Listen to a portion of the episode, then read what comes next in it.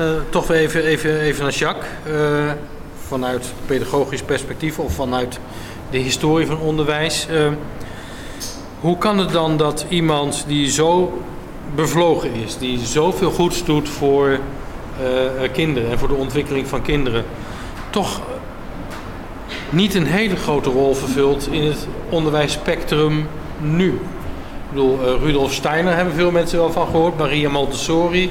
Kortjak is toch niet zo bekend als de twee anderen die ik noemde. Jan Lichthout had je ook nog. Ja, ja, ja, laat ik eens een Nederlander noemen. Ja. ja. Nou, ik denk het feit dat hij dus uh, kinderarts was en misschien toch niet een pedagogisch systeem uh, heeft ontworpen. Nee. Uh, dat dat een reden is waarom die dus niet in het curriculum op de, de PABO's voorkomt bijvoorbeeld. Iemand als Jan Lichthart, die dus heel belangrijk was voor de reformpedagogiek, die, ja, die, die, die, die, die, die komt ook bijna niet meer voor in de, in de, in de schoolboekjes. We kennen hem nog van de Jan Lichthart school. Mm -hmm. en, en hij heeft niet echt een eigen onderwijssysteem gemaakt, zoals bijvoorbeeld Rudolf Steiner. En dat, dat is de reden waarom hij dus, denk ik, uh, ver, ja, vergeten of, ja, of, dat, de zijlijn staat van de pedagogiek. Dan, dan, komen we dicht bij de gok van hoe, hoe oud uh, de kijker denkt dat ik ben. Ik, bedoel, ik heb ja. op de Pedagogische Academie gezeten toen Guus Kuijer enorm populair was. Ja, ja. Met het geminachte kind. En als je dat leest of terughaalt, uh, dat is bijna puur gebaseerd op uh, wat Kortschak zegt. Of wat later Kanamori ook is gaan, gaan, gaan doen. Zonder dat Kanamori denk ik ooit het geminachte kind heeft gelezen. Nou, ik denk dat dit soort ideeën dus los naast elkaar kunnen ontstaan in de wereld. Mm -hmm. Dat in de eerste plaats. Ik denk ook dat bijvoorbeeld uh, zo'n reformpedagogisch idee uh, loopt naast uh, nog hele oude of, of, of ja, ideeën uit de 19e eeuw. Dat kan dus naast elkaar bestaan. Dat was ook in Nederland zo. In Den Haag had je Jan Lichtert en die had zijn school aan de Tulingenstraat. Die was heel vooruitstrevend. Koningin Juliana, die is dan, althans die is er niet naartoe gegaan, maar een onderwijzeres van Jan Lichtarts school is naar het paleis gegaan bijvoorbeeld. Mm -hmm. En tegelijkertijd had je in Den Haag ook scholen ja, waar het nog heel 19e eeuw eraan toe ging en lijfstraffen werden uitgedeeld. Terwijl dat al vanaf 1820 verboden was. Ja. Dus dat kan naast elkaar staan. En bestaan. Ja, en, en uh, Arie, uh, jij zet je met de stichting in om, om het gedachtegoed toch wat, uh, wat, wat meer over het voetlicht te brengen. Um, wat voor activiteiten organiseren jullie om deze bijzondere man uit dat ghetto uh, uh, onder de aandacht te brengen? Nou, we hebben, uh, de, stichting bestaat al vanaf 1982. Dat is eigenlijk een periode waarin er her en der in de wereld allerlei van dit soort stichtingen kwamen. Toen, toen las ik Guus Kuijer. Ja, uh... ja.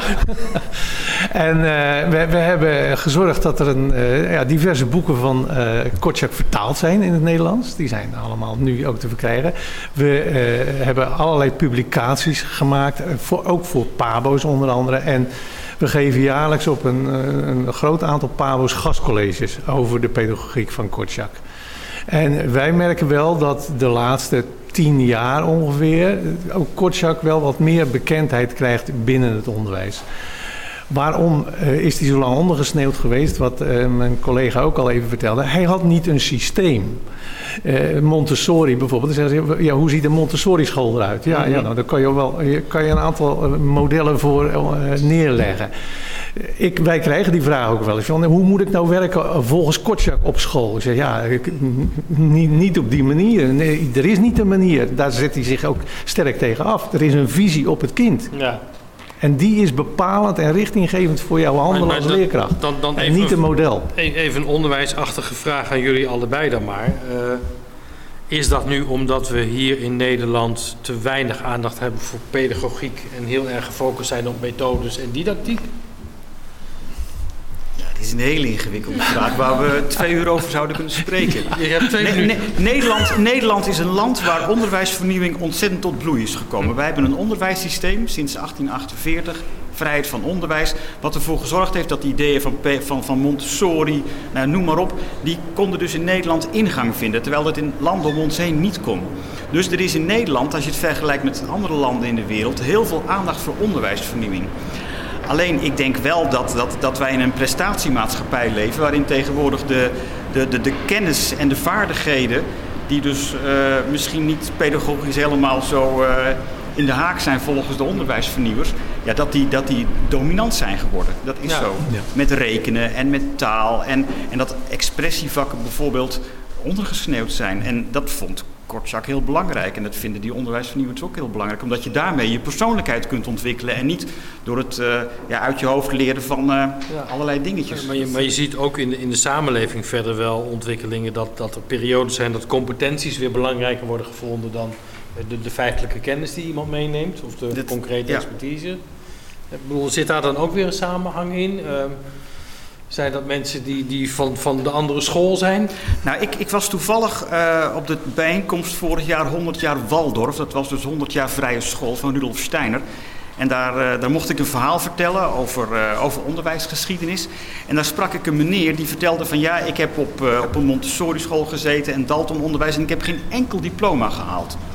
Maar hij was toch geslaagd in het leven. En hij verklaarde dat vanwege het feit dat hij op school dus geleerd had wie hij was en wat zijn capaciteiten waren. En op die manier is hij dus vooruitgekomen in de samenleving en heeft hij dus een plaats kunnen krijgen of zichzelf een plaats kunnen geven. Hij wist waar hij goed in was en wat hij kon. En hij had zelfvertrouwen. En iemand die heel veel kennis heeft en heel veel vaardigheden die economisch misschien interessant zijn. Als je niet weet wie je bent, ja, dan, dan ben je nergens in deze wereld eigenlijk. En ik denk dat dat de spanning is waar het in het onderwijs over gaat. Van wie ben ik, wat kan ik, wat wil ik. Tegelijkertijd moet je ook weten van hoe kan ik mezelf voor die samenleving dienstbaar maken. Want daar gaat het natuurlijk ook om. En, Ja. en, en die mix is heel belangrijk in het onderwijs. En ik denk dat Kortschak dat dus heel erg goed gezien heeft. Ja, en, en die maakte zich ook wel heel dienstbaar. Ja, en in de geschiedenis is het ook een golfbeweging. Want toen ik als pedagoog op Pabo kwam, was juist die, dat andere element stond volop in de belangstelling. En was kennis eigenlijk een beetje aan het wegdruppelen, om het zo maar Ja. te zeggen. Dus je, Ja. het is een golfbeweging. En Ja. Ja. Maar dus wat we- dat er gaat, heb ik ook wel hoop. We, voor. we gaan nog even, even, even naar dat eh, ghetto toe. Ja, want dat we is willen wel natuurlijk ook heel graag Ja. weten eh, ja, hoe triest het daar afliep. Ik bedoel, Ja. eh, Joden allemaal bij elkaar gedrongen in dat ene ghetto. Eh, dit boek, ik bedoel, ik heb het op aanraden van jou, eh, de popperspeler van Warschau, beschrijft dat heel erg mooi. Dus als ik de kijkers thuis een lees dit mag meegeven en u wilt daar meer over weten, ehm, nou, zijn er al twee boeken die u kunt lezen. Een Joodse erfenis en de poppenspeler van Warschau. Ehm, ja, hoe, hoe is die geschiedenis Ja. daar verder gegaan? Nou, eh, het was dramatisch op een gegeven moment in het ghetto. Hè. Er waren op een paar vierkante kilometer waren honderdduizenden mensen bij elkaar gepropt. Mensen stierven op straat, kinderen stierven op straat. En, en, en ja, daar was een weeshuis en dat liep allemaal voller en voller en voller. Maar op een gegeven moment heeft hij gezegd, ja, 200 meer kan ik echt niet kwijt hier. En, ehm, maar in dat weeshuis probeerde hij de humaniteit hoog in het vaandel te houden. Vandaar dat hij altijd dingen voor kinderen en met kinderen en voor kinderen organiseerde. Zo nodigde hij bijvoorbeeld ook die poppenspeler die hij bij toeval op straat tegenkwam, nodigde hij uit om met zijn kinderen, voor zijn kinderen, een poppenvoorstelling te geven. Maar ook met de kinderen zelf poppenspel te gaan spelen. Bekend is dat hij twee weken voordat de kinderen weggevoerd werden, het weeshuis weggevoerd werd, organiseerde Kotschak een theatervoorstelling met kinderen. Heeft hij helemaal met hen zelf eh, ontwikkeld. Over een jongetje wat ernstig ziek was en dood zou gaan. En zo bereidde hij zijn kinderen voor op de dood, want hij zag het natuurlijk aankomen. Hij wist al lang wat er aan de hand was. Hij had directe relaties met de Joodse Raad. Hij kreeg bijvoorbeeld van de Joodse Raad mogelijkheid om zijn eigen vegenlijf te redden als de kinderen weggevoerd werden. Dat heeft hij pertinent geweigerd. Ja, en dan komt er een dag. Ja, En de avond daarvoor werd hij gewaarschuwd. Morgenochtend zijn jullie aan de beurt. En toen dacht hij, wat moet ik? En hij haalde de mensen bij elkaar, de leiding, was een zeer beperkt groepje. En hij zei, morgen gaan we met de kinderen op stap en we weten wat er gebeurt. We vertellen de kinderen dat we een reis gaan maken en we weten nog niet waar we uitkomen. We gaan naar een mooi land. Zorg dat de kinderen hun mooie kleding, een allermooiste kleding aandoen. En een tasje meenemen met hun lievelingsboek. Hm. En zo gingen ze de volgende morgen, toen de SS'ers op de stoep stonden, in een rij naar de omslagplaats. Daar zijn getuigenbeschrijvingen van dat het werkelijk ja, nu krijg ik er ter plekke ook weer kippenvel van. Ja, ja dan bedoel dat... Ja, dat, de, de, dat hoe, hoe dat ging, dat beeld. Want het was één grote chaos. En die 200 kinderen liepen keurig in een rij. Met een vlag. En zo gingen ze naar de omslagplaats. En een getuige schrijft... Wat ik zag, zwaluwen die rondfladderen ja. rond de boom. De boom was Kotjak. En de stenen huilden. Ja, en ze gingen de trein in naar Treblinka. Lag niet zo ver van Warschau vandaan. Een halve dag later werden ze allemaal vermoord. Ja. Dat is, dat is, ja, dat is een heel aangrijpend en indringend uh, verhaal. En uh, ik zou bijna zeggen, gelukkig herdenken wij op 4 mei nog altijd die verschrikkelijke geschiedenis. En uh, één dag later al moeten we daar een feest bij vieren omdat we bevrijd zijn. In het eerste blok zeiden we, dat is best lastige overstap altijd van 4 mei naar 5 mei. Ik wil ook jullie graag de vraag stellen van wat 4 mei en 5 mei voor jullie persoonlijk eigenlijk betekent. Wat bij jou beginnen, Arie? Nou ja, eh, dat vertelde ik in wezen net al. Het is on onvoorstelbaar dat dit gebeurde. Eh, hoe ouder ik word, hoe onvoorstelbaarder dat ik het vind. Maar het gebeurde. En het kan weer gebeuren. En daarom is het van zulk groot belang dat wij, eh, kinderen, volwassenen, daar altijd weer bij stilstaan. Van hoe is, hoe is het mogelijk dat het zover kwam? En daarom is dit verhaal voor mij ook zo eh, bijzonder. Want de man was dood, maar zijn geest was niet dood. Moet je kijken wat hij teweeggebracht heeft in deze wereld. En als je kinderen leert of als je kinderen wil leren rechtvaardig te handelen en respect te hebben voor de ander, dan moet je kinderen respecteren. Dat is de boodschap van Kotjak. Hij deed het. En wij, ja. ja, ik probeer het hem na te doen. Mooi. En ja, 4 en 5 mei, wat is jouw invulling, jouw betekenis? Ik denk dat ik hier wel bij kan aansluiten. Dat zijn verhalen. Ik weet nog, ik, ik eh, koppel het vooral aan de lagere school, waarin wij uh, boekjes kregen als De tram stond even stil. Of de, de, de, de meester die voorlas uit Reis door de Nacht van Anne de Vries. Een, een verzetsroman waarin alle aspecten van de oorlog terugkomen. Een roman overigens die in de jaren 50 geschreven is. Uh, op uh, verzoek van de stichting 4045, ja. omdat men bang was dat de Nederlandse jeugd de oorlog zou vergeten in de jaren 50. Hè? Mm -hmm. Waren ze bang dat die oorlog zou vergeten. Nou, en, en, en 4 en 5 mei, dat zijn voor mij verhalen die mij dus ook waarschuwen van zorg dat dit nooit meer gebeurt. En ja, zorg dat je dit ook overdraagt aan de, andere, aan de volgende generatie. Want als we dat niet doen, dan wordt het vergeten. En daarom is deze, uh, zijn deze dagen. En, en, en als we nu, uh, we, we, vieren nu dat het 75 jaar geleden is. Uh, we hebben nu nog portretten van mensen die hun ja. eigen ervaringen en herinneringen kunnen vertellen. Wat moet er nou gebeuren om, om straks een generatie die het niet meer overgeleverd kan krijgen van ooggetuigen, toch op dat verhaal betrokken te houden? Nou, dat is denk ik heel erg ingewikkeld. Zo'n verhaal, als u net werd verteld over Anne Frank, dat moet doorgegeven worden. Da daar gaat het eigenlijk om. Ja. En, dat, en dat elke periode, elke tijd zijn eigen invulling geeft aan die oorlog. En die oorlog ook actueel probeert te houden in die zin dat je het kunt vergelijken met dingen die in de wereld gebeuren. En dat het niet iets is wat je op zich moet zien, maar dat, het dus, dat, dat je erboven moet staan. Het is een monster dat vernedert en een, een monster dat ja, de mensen onpersoonlijk, dat, ja. dat de mensen dus als dingen ziet die vernietigd kunnen worden. Ja, en de relatie leggen met, met nu. Ja.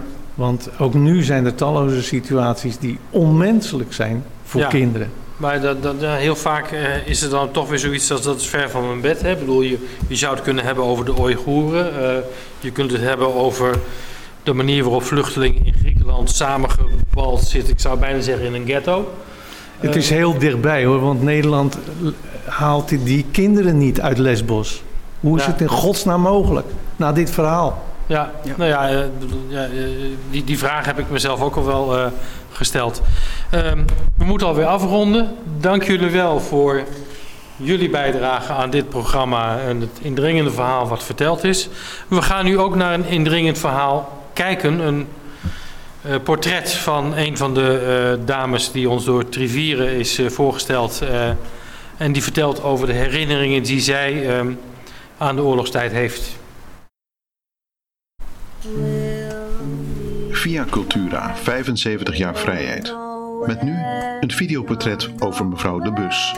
82 jaar en heeft drie jaar in een jappenkamp gezeten en heeft daar haar beide ouders verloren. Goedemiddag mevrouw eh, De Bus. Fijn dat we hier eh, bij u eh, op bezoek mogen komen. U bent geboren in 1938, juli 1938, in Nederlands-Indië. En u heeft best wel wat meegemaakt in die oorlogsjaren die daarop volgden. Kunt u iets vertellen? Uw uh, ouders zijn naar Nederlands-Indië gegaan.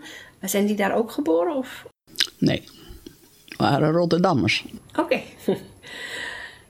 en wanneer is uw vader of moeder, uh, wanneer zijn ze daar naartoe vertrokken? Nou, mijn vader is naar Nederlands-Indië gegaan als uh. Toen was hij nog vrijgezel. Hij is daar zes jaar geweest. Toen was hij aan het verlof toe. Is hij naar Nederland gekomen heeft in die tijd mijn moeder ontmoet. Het was al een beetje oude liefde. En ze zijn in dat half jaar dat hij verlof had, getrouwd.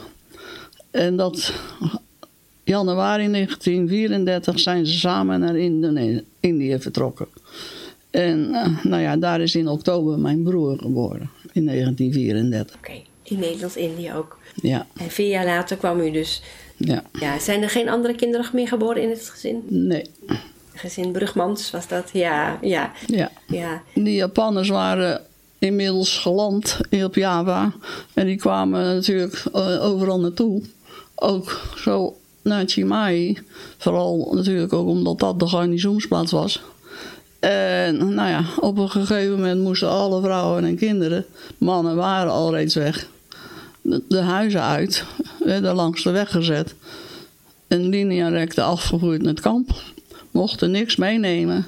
Kinderen niet eens een stukje speelgoed, helemaal niks. Je werd langs de weg gezet en je werd opgepikt. En zo weggebracht naar het kamp. En mijn eerste kamp was de Willemstraat. Dat is nog in Chimai. Daar zijn we korte tijd later weer uitgehaald. Toen gingen we naar Chihapit. Dat is in Bandung, een kamp. Daar waren heel veel vrouwen eh, en kinderen. Dat was nog een beetje een redelijk kamp, als je het zo kan noemen. Daar heb ik niet zoveel herinnering aan, heel gek. Dat is voor mij een gat. En uiteindelijk zijn we uit Jehapit overgebracht naar kamp Lampasari. In Samara, in een geblindeerde trein. Zonder eten, zonder drinken. En af en toe een hele lange reis werd die trein even stilgezet en dan kregen we een, een cruiseje water. En nou ja, dan schokte de trein geblindeerd weer verder. En ik kan me nog heel goed herinneren dat ik zo tegen mijn moeder aanhing. En, en nou ja, veel huilende kinderen natuurlijk. En moeders die het ook niet meer wisten, geloof ik, op dat moment. Was waren jullie toen nog als gezin bij elkaar op dat Ja, toen waren we nog met mijn broer. En mijn vader was al lang in het kamp en niemand wist waar ze waren. Oh, uw vader was er niet bij? Nee, die zat al lang in het mannenkamp. Oké. En wanneer bent u afgevoerd naar dat derde kamp? Dat was in december 44. Oké. Dat was het laatste kamp. Ja. Maar het is ook het meest erge kamp geworden. Weet u ook of uw vader en moeder nog via brieven contact hebben gehad in die nee, periode? Nee, dat weet ik niet. Ik denk haast van niet. Nee. Was uw moeder erg verdrietig en wanhopig? Nou, in het begin, ja, ik weet het niet. Ik heb mijn moeder in herinnering zoals ze was. Eh, ik heb ze, ja, dan gaan we weer naar het laatste kamp. Ik heb ze wel een keer gevonden op het bed waar wij dan sliepen. En in dat huisje wat wij hadden. Nou ja, daar heb je dan straks de foto van. Toen lag ze huilend op het matras. En toen heb ik naast haar gelegen om haar te troosten. Maar om, waarom ze huilde, dat heb ik nooit geweten. Ze hebben het ook niet gezegd. Dus ik was toen al wat ouder natuurlijk. Maar ik heb alleen getroosten, dat weet ik nog heel goed. Of ze geslagen is of wat anders. Mijn moeder overleed net na de capitulatie. Maar toen was ze al zo ziek.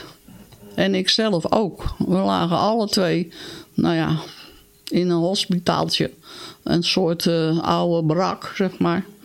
Uh, en ik lag in de kinderafdeling en mijn moeder lag in de volwassenafdeling. En om mijn moeder te zien droegen ze mij over naar mijn moeder eventjes. Omdat ik toen ook niet meer lopen kon. Van de ondervoeding en hongerhoedeen. En dan zetten ze mij mijn moeder op bed. En op een goede dag zei ze tegen mij... Geen benul van tijd. Ik had geen, nog geen benul van maand of dat, datum. Toen zei ze tegen mij... En er hing de vlag uit aan het uh, hospitaaltje. Nou ja, dat zei mij ook niks. Maar mijn moeder zei toen... Papi komt niet meer terug. En nou zei papi mij op dat moment wel iets, maar dat drong ook niet meer tot mij door. Ik was daar ook al te ziek voor.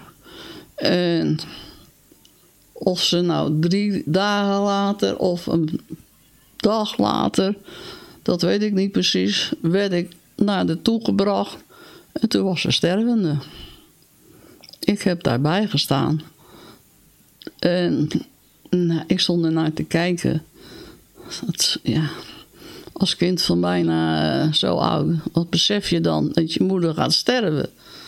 En ze gaf me nog een, zo een hand. En het laatste wat ze tegen me gezegd heeft, en dat zit in mijn geheugen gemokerd. Dag, fruitje.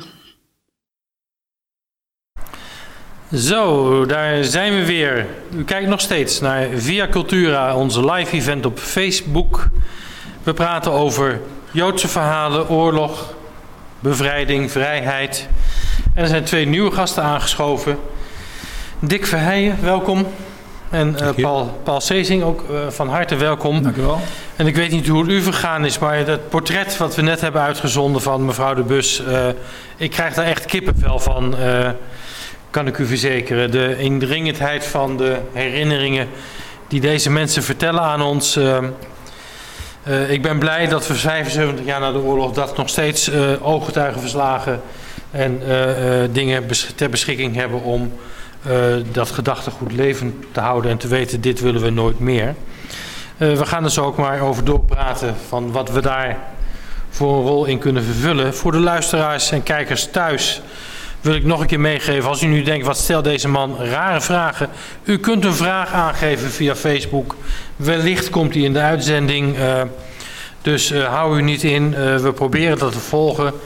en zien we een vraag langskomen, dan zullen we hem hier zeker gaan stellen.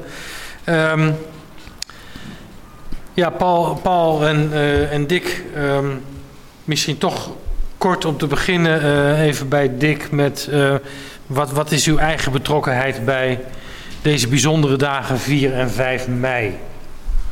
Uh, ja, ik ben natuurlijk zelf uh, ooggetuige geweest. Dus ik heb uh, de oorlog meegemaakt. En we hebben dus lang na de oorlog, jarenlang, heel duidelijk bevrijding gevierd. En, en ook natuurlijk de 4 mei vanzelfsprekend.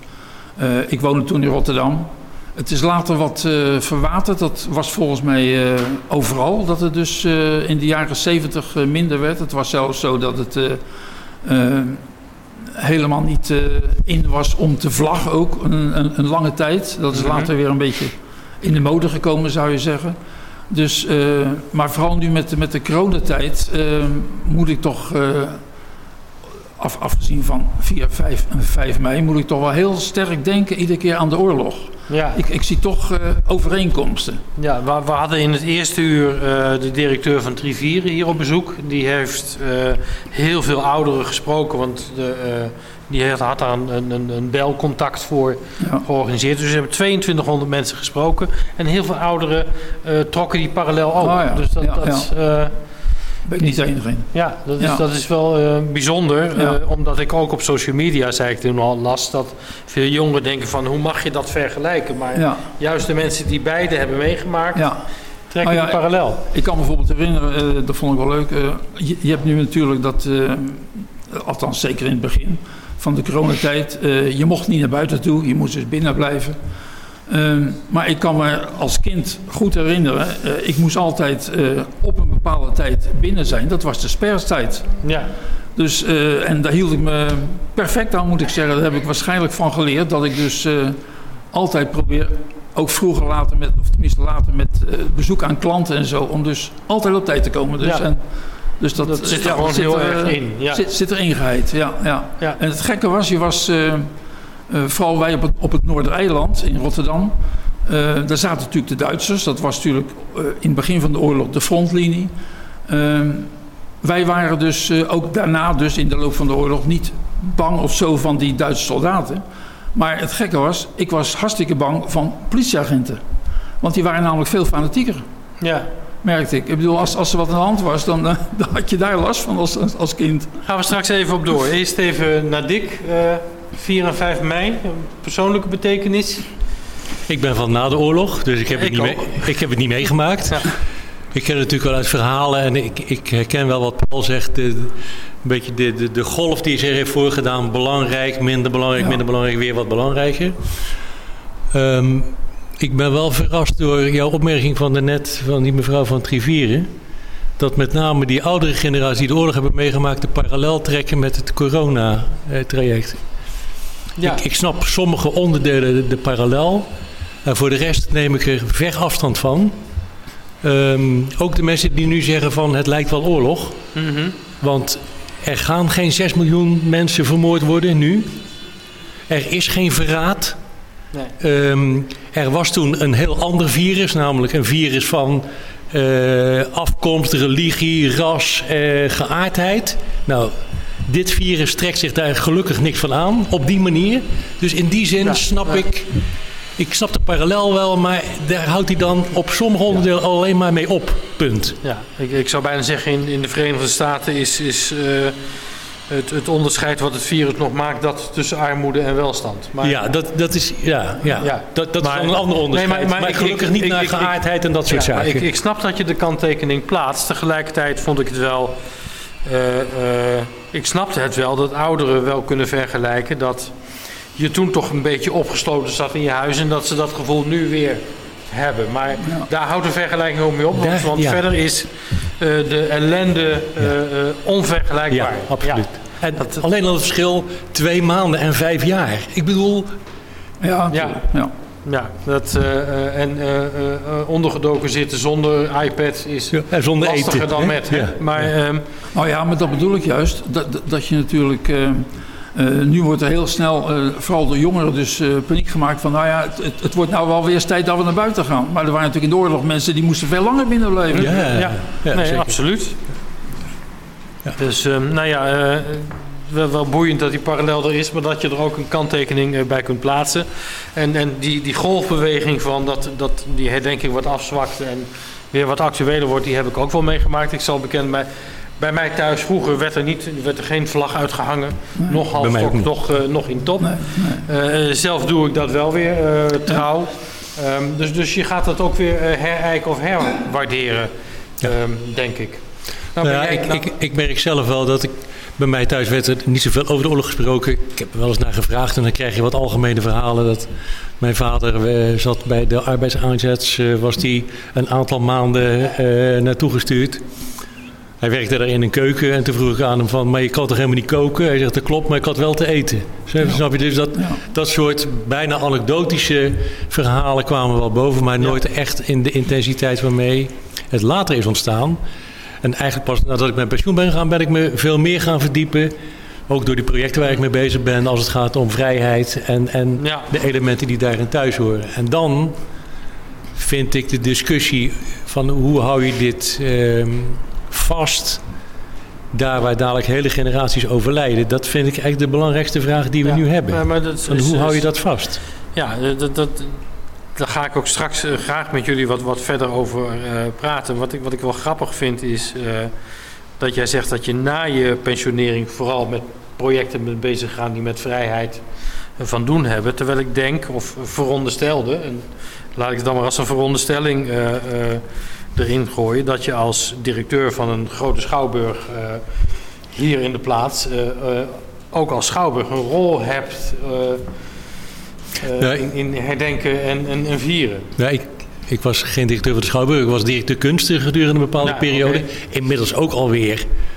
Dat was de periode 1996-2004. Hè? Dus dan, Mhm. dan ehm, was ik zelf ook nog van een andere generatie, laat ik het maar even zo zeggen.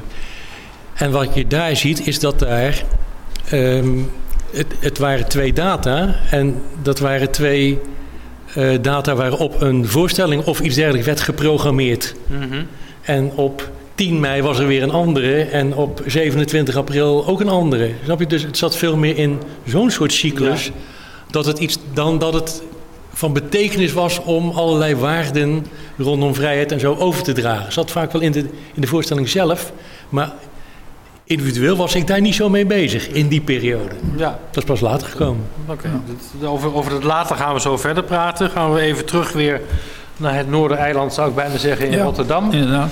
Ehm, eh, je gaf net al aan van je was eigenlijk eh, meer beducht voor politieagenten dan voor eh, Duitse soldaten. Eh, wat maakte nou dat dat fanatisme van die agenten zo groot was? Daar heb ik geen idee van. Dat weet ik helemaal niet. Ik weet wel dat ze... Ja, je hoefde maar wat te doen. eh, in het gras te lopen of zo, of wat ook. En eh, je zou bij wijze van spreken al een, eh, een boete krijgen... of minstens een schrobbering of zoiets dergelijks. Een achterlichtje wat kapot was of zo, of zoiets dergelijks. Er werd, maar wat nou precies daar de, de reden van is, dat, dat weet ik niet. Dat weet ik niet. Ik, eh, het was bij mij eigenlijk... waar, waar het mij meer om ging, dat was... ehm, op, op een gegeven moment eh, kwam ik er eigenlijk achter dat, het, dat, het eigenlijk, dat de geschiedenis eigenlijk anders in elkaar zat als wat standaard verteld werd. Standaard was natuurlijk zo, de Duitsers die kwamen binnen, die waren op een gegeven moment op het Noordereiland terechtgekomen. En daar werden ze tegengehouden door de mariniers. Eh, achteraf blijkt dat die mariniers hebben wel een aandeel gehad daarin, maar het waren voornamelijk de gewone soldaten die dus nog zich daar het meest eh, mee, mee bezig gehouden Mhm. hebben. En ehm, op een gegeven moment eh, viel mij namelijk ook op. de- eh, ik, ik ben op een gegeven moment gaan, gaan, gaan zoeken in, eh, in het archief in Rotterdam. Ik ben ook bij de Koninklijke Bibliotheek geweest. En toen kwam ik erachter dat eh, wij hebben natuurlijk op het eiland was voor een, eh, een- in het begin van de oorlog gelijk werd dat eh 10, 11 mei een deel van het eiland gebombardeerd. Dus aan de twee kopkanten. Ja. Wa- Was dat in Op- dezelfde periode dat de hele binnenstad eh, weggevaagd is? Ja, eh? iets, eh, ja inderdaad. Iets, iets daarvoor nog. Wat was nou het geval? In 2006, toen werd namelijk in Rotterdam de brandgrensmarkering bedacht. ja. En dat was dus de bekende driehoek van Rotterdam. Daar werd altijd over gesproken, dat was gebombardeerd. En dat was natuurlijk ook zo natuurlijk. En ik denk op een gegeven moment... En toen zag ik daar een plattegrondje van. Ik denk, vrek, helemaal geen foto, geen, ge- geen lampjes bij het Noordereiland. Ik denk, dat is ook raar. Dus ik ben contact opgenomen met die mensen.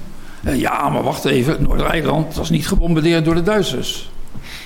Ik denk, oh ja dat, ja, dat wist ik toen natuurlijk niet. Dus ik ben toen erin gedoken.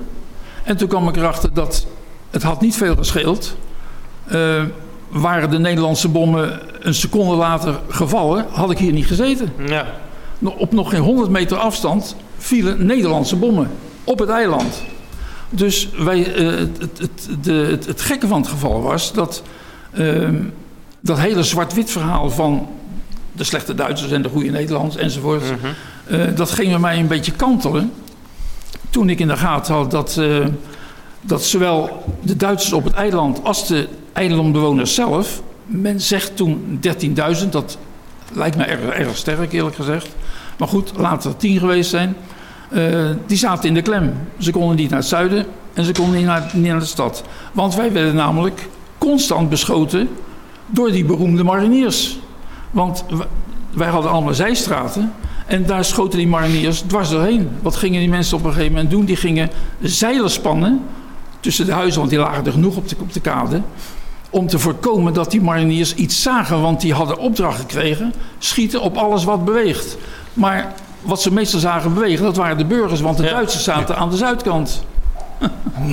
Dus, eh, Dus dat was natuurlijk een heel. eh, dat, ja, dat is toch wel een dat- hele, hele merkwaardige gewaarwording. Dat Ja. eh, ja, eigenlijk, dan het, het hele beeld van die oorlog en de belevenissen kantelt. Gaat, gaat kantelen, ja. ja en, ik, ik, eh, en ja, ik merkte ook dat je daar eigenlijk niet over kon praten. Het, het, je, je had gewoon een standaard verhaal. En eh, alles wat daarvan afweek, dat het toch een beetje anders in elkaar zat. Dat het wat grijzer was dan het zwart-witte.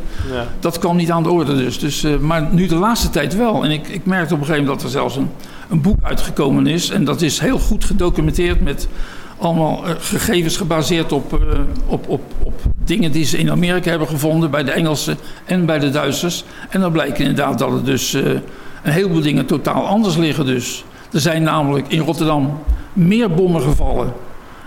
Er zijn meer plekken gebombardeerd door de geallieerden achteraf dan toen in dat kwartier in Rotterdam Centrum door Ja. de Duitsers. Ja, ja terwijl inderdaad de, de, het bombardement op het centrum en het wegvagen van Dat is de bekend. Rotterdamse binnenstad is, is Ja. ja. ja, de, de, de meest cruciale eh, verhaal van het begin van de Tweede Wereldoorlog. Ja, ja, Eh, ja, ja. En ik zag namelijk als kind, dat, dat, dat weet ik wel, eh, wij, speelden buiten op een gegeven moment in het puin en zo. En eh, ik, we zagen dus twee bom, bomkraters. Ja, ik wist toen niet dat het bomkraters waren. Aan de, aan de kades. Dus dat waren strandjes geworden. En daar gingen wij vissen en Ja. zo. Dus, dus eh, Oké. Ja. We gaan weer even naar, naar Dick. Ehm, ik ben wel heel benieuwd. Van, je, je zei na je pensionering ben je allerlei projecten gaan doen rondom vrijheid en dat aspect. Eh, wat voor projecten moeten we daarbij aan denken? De, de aanleiding was eigenlijk dat ik ehm, ehm, samen met het Biesbos Museum, dat ligt net aan de andere kant van het eiland van Dordrecht, hè, in Werkendam, Ja. ehm, realiseerden wij ons dat we eh, ook de Biesbos als regio een belangrijke rol had in Wereldoorlog 2. Daar zal ik zo nog iets over zeggen. En ik, ik was daar, eh, ik ben er vrijwilliger geworden. ehm, en voor die tijd was ik ook al directeur van het Nationaal Park de Biesbos. En in die zin kende ik het, eh, de instelling natuurlijk prima. En wij zeiden eigenlijk van, het is mooi dat we weer al die eh, herdenkingen krijgen. Ook in al die afzonderlijke Biesbosgemeenten. Dat zijn er zeven bij elkaar. En dan ook nog gespreid over twee provincies. Moeten wij niet naar een activiteit toe, naar een programma toe die meer dingen met elkaar bundelt? Elke gemeente natuurlijk gewoon ook zijn eigen ding. Ehm, in Dordrecht Peter van der Leer, hè? Nou, die, die komt nog, zou ik maar zeggen. Hebben we mee samengewerkt en een aantal instellingen in de stad. Maar ook met Papelen, Sliedrecht, Houdikveld, Giesendam, Werkendam, Drimmelen. Ja. Wat zijn nu de gemeenschappelijke dingen erin? En dat, daarvan hebben we eigenlijk gezegd, er zijn er twee die wij als Biesbos collectief zouden willen presenteren. Eén is het belang van de crossings in Wereldoorlog 2. Dus gedurende negen maanden het vervoer door de Biesbos tussen bezet en bevrijd Nederland. Met vluchtelingen, met voedsel, met medicijnen, met berichten vooral. Ja. Dat is een, iets wat ons bindt als zeven gemeenten, omdat die crossings daar plaatsvonden. Dat willen we eh, belichten, laten herbeleven en ook het verhaal vertellen van wat die mannen en vrouwen doorstonden in die periode. En waarom ze dat deden. Dat is één kant. En de andere kant was dat wij eigenlijk in al die gemeenten een aantal bijeenkomsten willen, wilden en ook georganiseerd hebben overigens. Waarin we het thema vrijheid door een spreker eh, wilden laten toelichten en op basis daarvan een gesprek wilden voeren met de zaal. Eh, niet alleen maar eh, grijze koppen, zoals Paul en ik, maar ook proberen jongeren daarbij, sorry Paul, ook daar jongeren bij te betrekken. eh, omdat het er ook om gaat dat datgene wat daar gebeurd is en wat nog steeds actualiteit kent, met name door hen gedragen zal moeten worden. Ja. Niet meer door, laten we zeggen, de mensen die nu eh, eh, 80 plus zijn. En dadelijk de generatie die wegvalt van Ja. Paul en mij. Hè, Ja. dat, maar juist ook de jongeren zul je dat moeten meegeven. En jong is ook al 50 jaar. Hè? Iemand zo'n 50 is ook al bijna een jongere.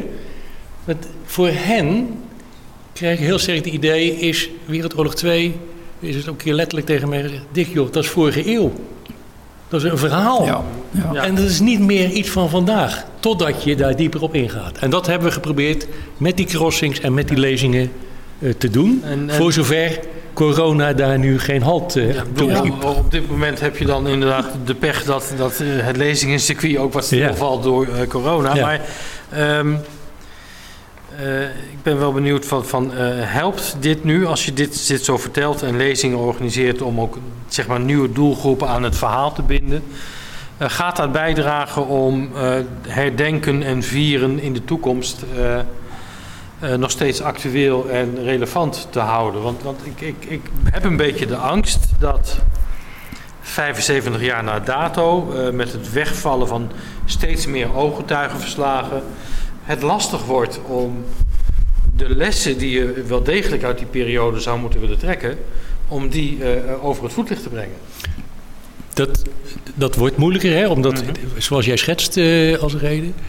Je zou ook kunnen bedenken dat we ehm, elk jaar in die eerste meiweek eh, dergelijke activiteiten blijven organiseren. En dan heet het niet meer, laat zeggen, de klassieke van nu, maar veel meer de, de Week van de Vrijheid. Even, ik wil niet alles steeds een naampje geven, hè, want Ja.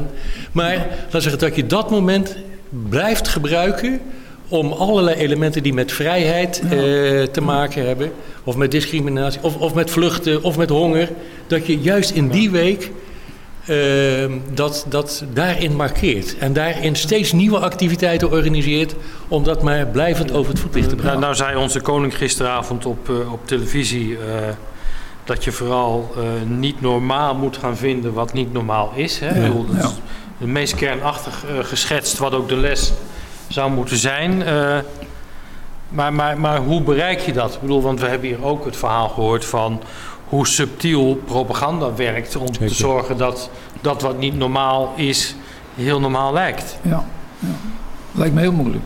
Dus, Lijkt me heel moeilijk om dat, eh, om dat te bereiken. Ik denk, dat, ik denk toch dat in in de loop van de tientallen jaren... eh, ja, die belangstelling toch, toch minder gaat worden. Dat, dat kan je volgens mij niet voorkomen. Ik bedoel, we, we maken ons nu ook niet druk om bijvoorbeeld... eh, de, de 80-jarige oorlog of zo. Dus, ja, eh, dus, dus, ik denk eh, toch dat het, dat, dat het gewoon, ja, gewoon geschiedenis wordt, om het zo maar te zeggen. nou ja, ik bedoel, eh, het hele ontstaan van Nederland heeft nauwelijks aandacht Ja, als precies, je het aantal bezoekers van het Hof van Nederland bekijkt. Maar ehm, Ik, want ik, ik merk ook vaak, als ik, ik, ik heb bijvoorbeeld vrienden in Hongarije.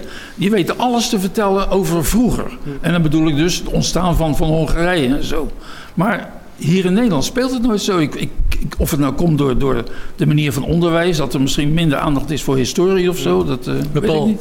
jouw vrienden uit Hongarije, die hebben nu te maken met meneer Orbán.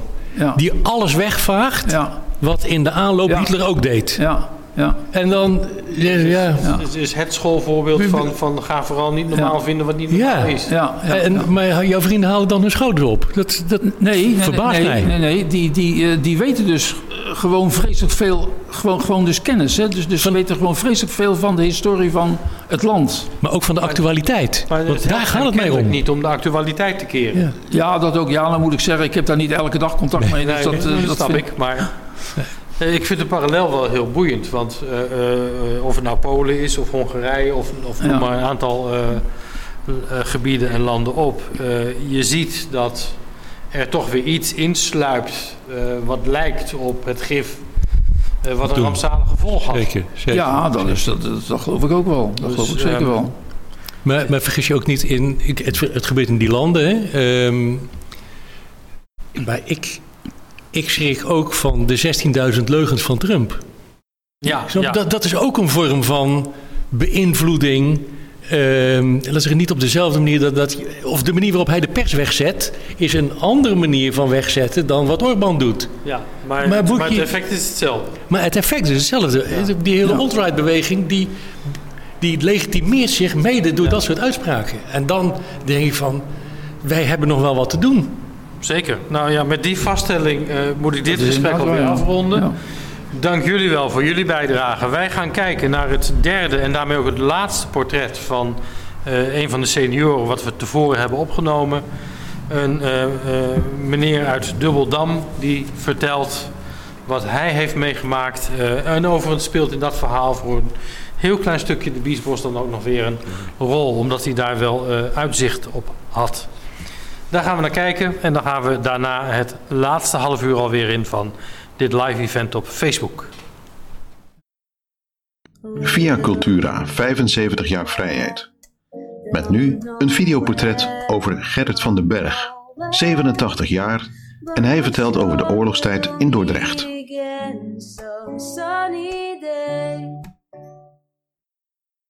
We zijn hier in Dubbeldam op bezoek bij de heer Van den Berg. Fijn dat we mochten komen bij u. Eh, we zouden komen praten over uw herinneringen aan de Tweede Wereldoorlog. Maar eerst, u bent geboren en getogen in Dubbeldam. Ja, En hoe lang? 86 jaar geleden. 86 jaar geleden. Dat is een hele tijd. Ja. En niet altijd in dit huis gewoond. Nee, ik heb aan de Vissersdijk gewoond. En ik ben geboren in de Jaslaan. Dus Jaslaan, Vissersdijk. Ja. Beetje omzwervingen door heel Dubbeldam. Ja, nou ja, goed, mijn ouders deden dat, dus daar ga ik mee. En eh, nou ja, eh, eh, ik ben heel erg nieuwsgierig hoe Dubbeldam dan in de oorlogstijd was. Is er hier echt veel gebeurd? Ja, wat is veel. Er zijn natuurlijk een aantal dingen gebeurd hier, maar ik, ik weet niet of u die gezien hebt. Als u hier de straat uitkijkt, dan zie je daar dus een langwerpig gebouw staan. Ja. Dat was de school nummer 1. En die is dus in de oorlog gevorderd voor de Weermacht. Dus, de- dus daar zaten eh, soldaten in gehuisvest, zeg maar. Ja, En eh, merkte je daar veel van in, in het dorp? nou ja, ze, ze waren er natuurlijk. En in de eerste instantie waren ze alleen daar. Maar eh, toen hebben ze op een gegeven moment eh, deze school die hier stond, die hebben ze dus ook gevorderd. Eh, eh, het is zo dat toen alleen de openbare schoolgrens gevorderd was, toen zaten ze omhoog met al de leerlingen. En toen heeft het bestuur van de christelijke school die heeft beslist dat de, leerlingen van de christelijke school 's morgens naar school gingen. En die van de openbare school die kregen 's middags de school ter beschikking. Want, want u was in de oorlog zelf ook nog een schoolgaand, eh, schoolgaande jongen. Eh, ja, nou ja, ik was zes Ja.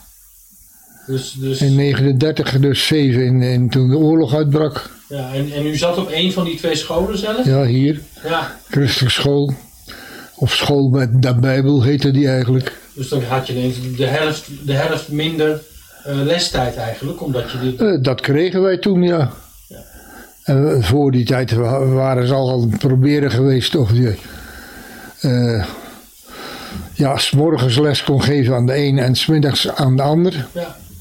Dus dan, eh, ja, dan kreeg je sowieso om een half les voor, voor elk eh, leerjaar. En, en wat is er nog meer gebeurd in Dubbeldam eh, in oorlogstijd? Is, is er hier ook gevochten? Of, Nou, het is natuurlijk begonnen toen de oorlog op, op eh, 10 mei begon. Met de dropping van een heleboel parachutisten in de Biesbos. Dat kon je hier vandaan ja. prachtig bekijken. En eh, wij woonden toen aan de, vis, aan de Vissersdijk. En langs de dijk zo. Daar lagen Nederlandse militairen. Gewapend en wel. En wij gingen buiten kijken naar de parachutisten. Maar we werden door de Nederlandse militairen weer gewoon naar binnen gestuurd. Ja, dat was veel te, dat was te gevaarlijk. Ja. Ja. Nou ja, voor de rest hebben ze het eh, hele ja, alle jaren van de oorlog hebben ze hier gezeten. Ja. Grotendeels bij ingekwartierd bij alle mogelijke mensen, bij ons thuis dus ook in de tijd. Het is dus zo dat het eiland van Dordrecht dus een, een beetje centraal punt is voor de spoorlijnen, voor de rivieren en deels voor de wegen. Deels niet, ik zeg met opzet deels omdat de bruggen er nog niet waren. ja, het was echt nog een eiland. Ja, dat ging, dat ging per pond. De, de spoorbrug richting Rotterdam was er. Verkeersbrug die was, nou, ik weet niet hoe lang, maar heel kort geleden daarvoor geopend. Die kon wel gebruikt worden. Maar ja, daar zat gelijk een eh, groot mitrailleursnest bovenop. Ja. En daar kon je dus, daar mocht je helemaal niet over. Ponten mocht je ook niet over. Dus je zat eigenlijk een beetje gevangen op... Je zat gevangen op het eiland. Ja. Ze hadden op een gegeven moment hier ergens bij een van de boeren kippen gepikt. En ze hadden de, de kookplaat bij zich en die zetten ze dus aan. En eh, toen gingen ze intussen op, op appel. En toen ze terugkwamen, moest die emmer water gloeiend heet zijn. Alleen dat was hij niet, want mijn vader was niet zo gelukkig met die eh, vreten van de stroom. Dus die had hem eh, boven gewoon afgesloten. En eh, nou, oh, dat was wat. Dat is een kleine daad van verzet. Ja, ja. Sabotage en nou, ik weet allemaal niet wat ze stonden te roepen. Maar een van die lui die pakte zijn geweer en die, zet, die richtte zich op hem. En zei nou, maken. Eh, ja, ja. Nou ja, ze waren niet zo, eh, niet zo bang, want die lui die kwamen dus om, achterom. En eh, ja, ze hadden dus bij de boeren de klompen gepikt en dan liepen ze op kompelen, die door het huis heen. En, en daar was mijn moeder weer niet blij mee. Nee. nee. Het, Dus die zegt eruit. Nee, ja, dat ging helemaal niet. Maar eh, goed, ze gingen weg. En zij pakte sleutels en ze doet de deur op slot. En eh, toen kwamen ze terug. En toen wilden ze naar binnen. En mijn moeder stond voor het raampje van de deur. En die liet de sleutels zien. En ze, en ze begrepen het hoor. Ja, u, vertelde al van de, eh, na het begin van de oorlog de parachutisten in de Biesbos. Hoe ging het rondom eh, 1945 toen de bevrijding bijna aanstaande was? Heeft u daar ook dingen van gezien? Eh, nou, eh, de Duitsers hadden op de watertoren daar een eh, uitkijkpost. En mijn broer en ik hadden van mijn vader gehoord, die had nog een radio, dat wist niemand, maar die had nog een radio. En die had dus gehoord van de capitulatie. En toen zeiden we, nou, dat is mooi. En wij gingen de, dak op. En met een grote stok en een, een vlag eraan. En die zetten we dus gewoon in de schoorsteen zo. En prompt werd er van achter de watertoren geschoten. Ja, nou toen moest hij weer weg. Maar ja, toen moest hij die lui zelf op een gegeven moment weg. Dus daar hebben we nooit weer wat van gemerkt. Dus die zijn, die zijn zelf vertrokken voordat er gevechten waren? Of, Nou, er waren geallieerden die dus hun opdracht geven, gaven om weg te gaan. Want de capitulatie had er plaats gehad. Oké. Dus, eh, Dus de Canadezen bepaalden wat er gebeurde. nou, dat is een mooie verhalen. Dank u wel daarvoor. Of eh, ook op het feest van 5 mei. Nou, ik vind juist die combinatie. eh, heel snel moet schakelen van dat serieuze aspect van de dodenherdenking naar, en, en nu gaan we helemaal los. Ja, ik heb, ik heb daar niet zo, zo moeite mee. Kijk, ik kan toch de hele dag voor mij. Scholen, de scholen zijn normaal gesproken eh, wordt er in de klas ook aandacht besteed aan eh, het, het verhaal van 4 en 5 mei. Nee, nee. Dat hebben we überhaupt even helemaal niks.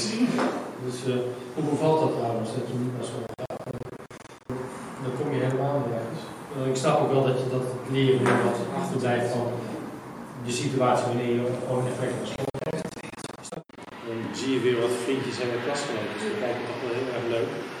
Ehm, Peter, eh, als, als we nu toch kijken van eh, dat, dat herdenken en dat vieren daarmee toch eh, ook voor nieuwe generaties, Marij is daar één van, de, dan de jongste generatie, die het mee zou moeten gaan, krijgen, eh, eh, hoe je dat levend kunt houden, hoe je dat krachtig kunt houden mee?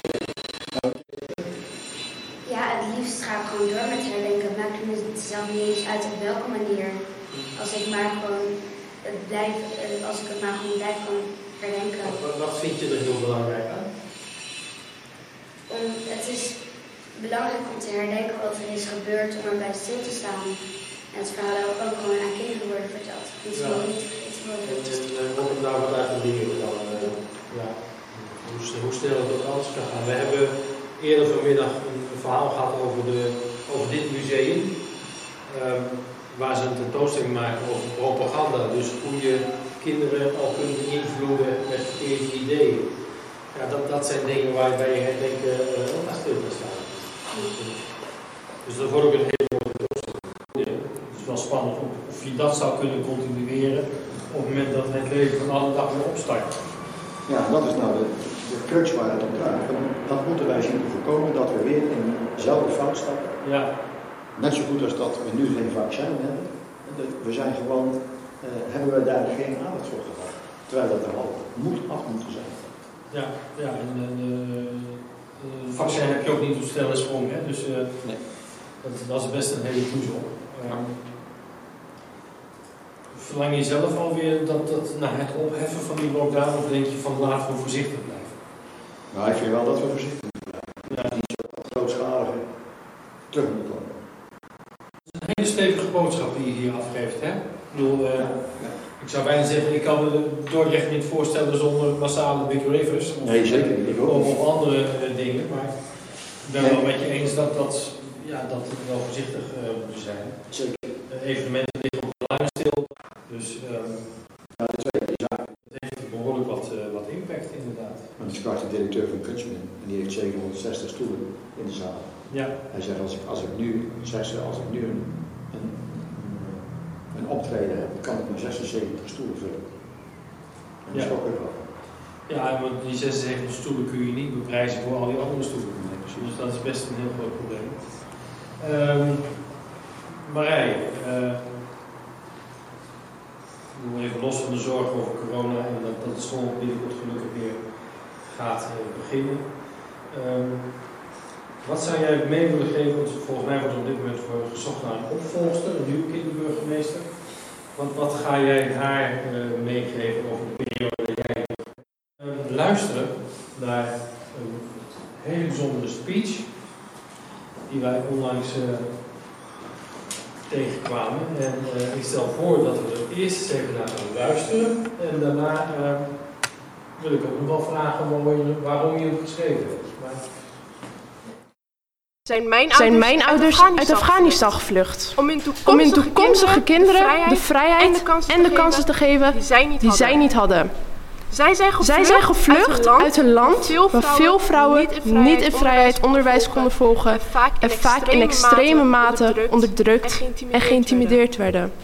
Zij zijn Zij gevlucht, zijn gevlucht uit een land waar je iedere van de minuut dag moest vrezen voor je leven. Uit een land waar je iedere dag geconfronteerd werd met de gedachte dat dit misschien wel je laatste dag kon zijn. met de gedachte dat je elk moment je moeder, je vader, een tante, een nichtje of je eigen partner kon verliezen. Bij de Joden, homo's, zigeuners en de gehandicapten werden ook hun rechten en de vrijheden ontnomen. En dit gebeurde tijdens de Tweede Wereldoorlog. Vandaag de dag zijn dit de Oeigoeren in China, de tegenstanders van het beleid van Kim Jong-un, de vrouwen in Saudi-Arabië en helaas nog vele anderen. Maar ik geloof dat er nog hoop is voor deze mensen.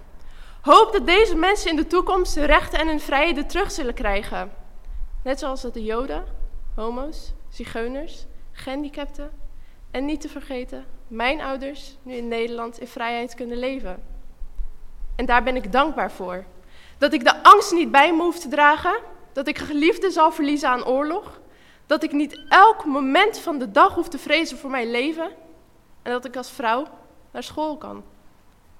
En daarom vraag ik aan iedereen die hier naar kijkt om eens stil te staan bij de rechten en de vrijheden die wij hebben in dit land.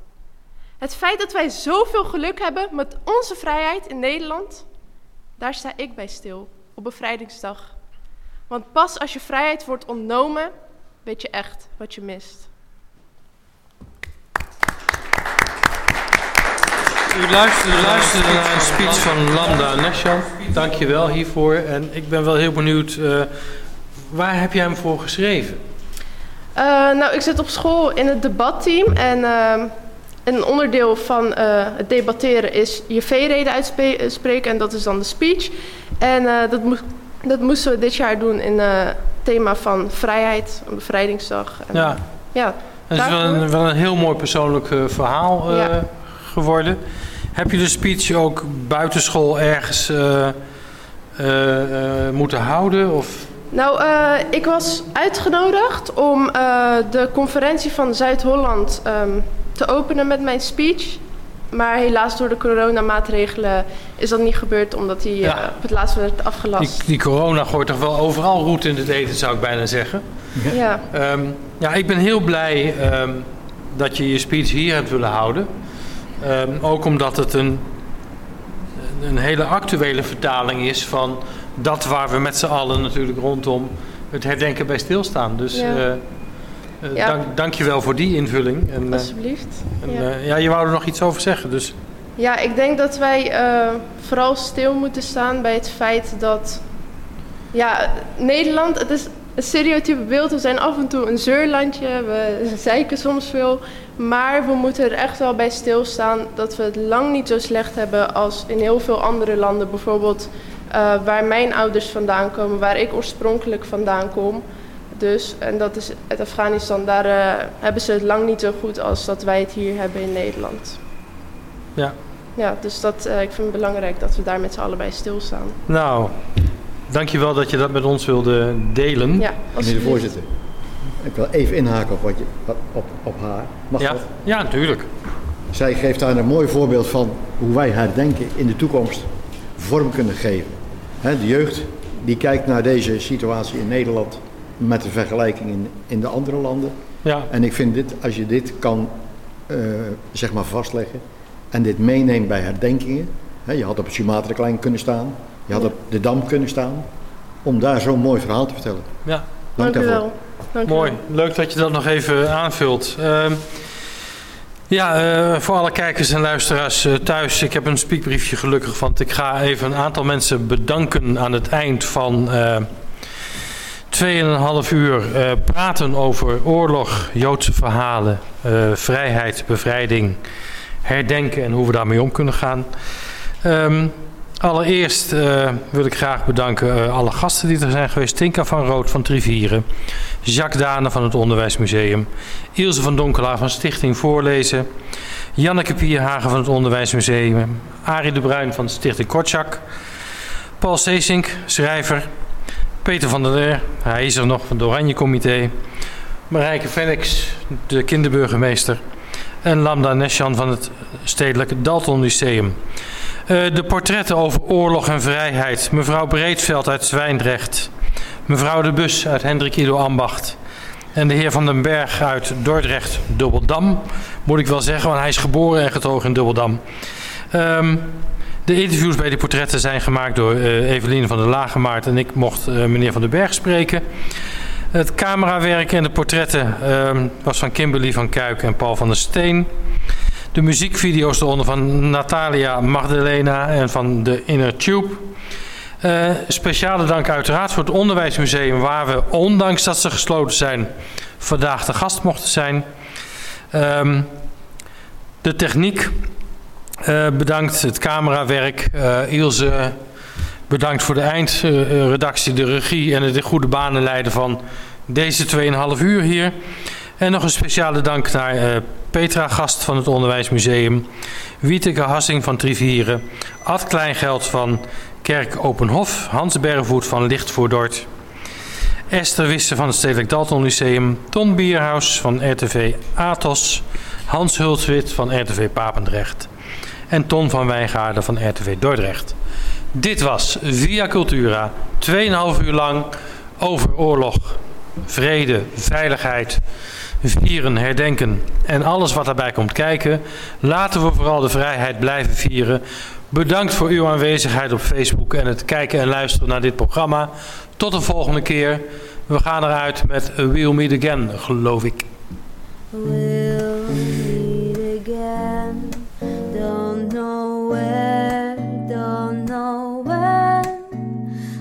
I'm sure we'll meet again some sunny day. Keep smiling through, just like you always do. Till the blue skies chase the dark clouds far away. So will you please say hello to the folks that I know? Tell them I won't be long. They'll be happy to know that when you saw me go,